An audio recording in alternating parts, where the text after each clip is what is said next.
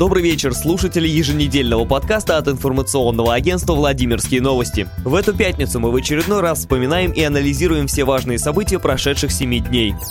На этой неделе мэрия Владимира разослала ряду учреждений письма счастья, в которых было сказано, что с 2020 года город администрация за аренду муниципальных помещений будет брать деньги. В мэрии пояснили, что это коллеги из областной администрации потребовали от них новаций и того, чтобы Владимир увеличил доходную часть бюджета за счет эффективного использования муниципальной собственности. Платить за аренду будут музей природы, офисы Почты России, а также учреждения культуры, образования и спорта, имеющие областное подчинение.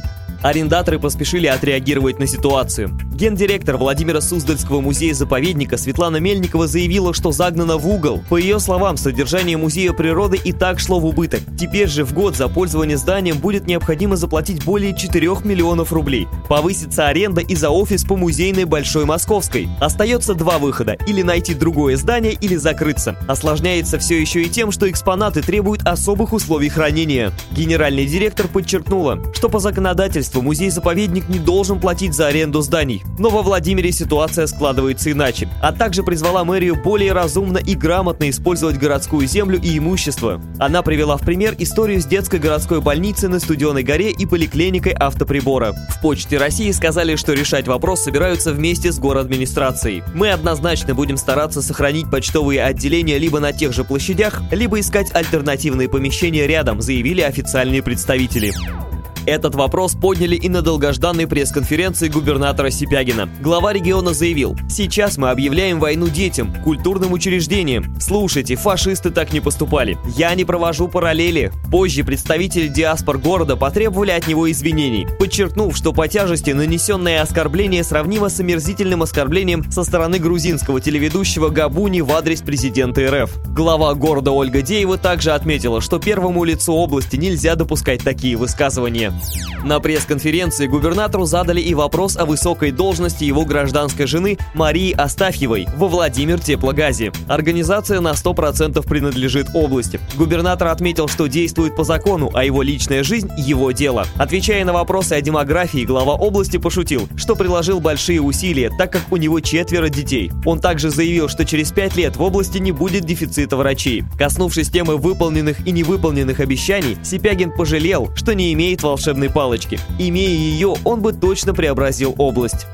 Говоря о конфликте белого и оранжевого домов, Губернатор отметил, что ни с кем не воюет, и на предложение журналистов пригласить сити-менеджера Шохина на чай ответил, что не против это сделать, однако глава администрации сейчас в отпуске.